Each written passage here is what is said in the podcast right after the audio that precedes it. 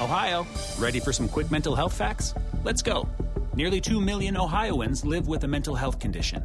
In the U.S., more than 50% of people will be diagnosed with a mental illness in their lifetime. Depression is a leading cause of disability worldwide. So, why are some of us still stigmatizing people living with a mental health condition when we know all of this? Let's listen to the facts and beat the stigma. Ohio, challenge what you know about mental health at beatthestigma.org. Cats at Night. Now, here's John Catsimatidis.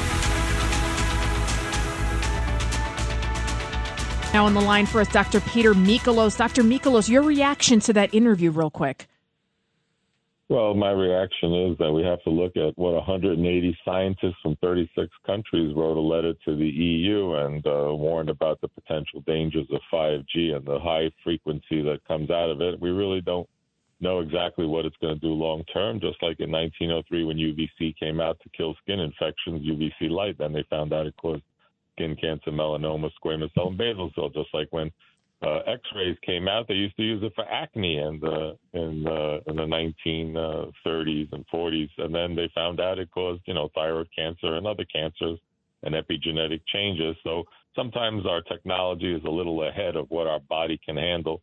So there are uh, concerns, and one of the people leading the uh, battle against this is actually in Sweden, a cancer professor of oncology at Örebro University in Sweden, Dr. Hardell, and he's the one who put together this team of scientists and is asking the EU to please, before you roll out uh, 5G next to you know people's uh, bedrooms or your children's uh, bedrooms or even hospitals near where babies are, to do a little bit more research. So uh, that's my reaction. Is there's still a lot we don't know, in my opinion, and we need to uh, have more data. And just as a society, we've made the mistake over and over of jumping ahead too fast with various technologies until we find out that they're uh, not good for us. That's why we have an FDA, for example, with drugs like certain medicines that we eventually find out can cause harm. So, Dr. Mikolo, switching gears, there's a report out that the flu and RSV, which is that virus that affects primarily young children, it's formed a new virus. Can you tell us about this and should we be worried?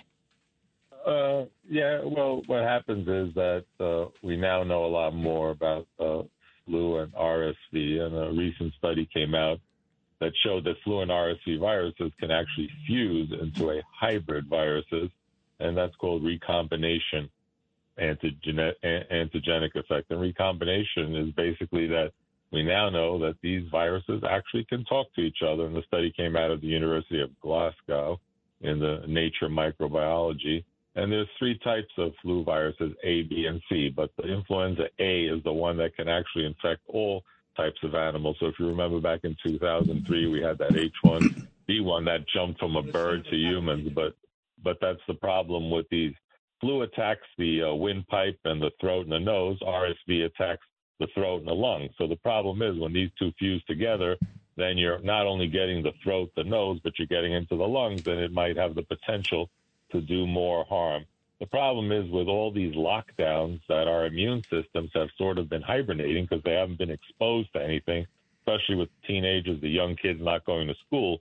And that's why now that the kids are out again and we're out of lockdowns, we're seeing an explosive recurrence in the urgent care centers of flu and RSV uh, running around. But uh, think positive, test negative. If you test positive for flu, take Tamiflu and go buy it at the Speedy's Pharmacy. It's Cats at Night on the Red Apple Podcast Network.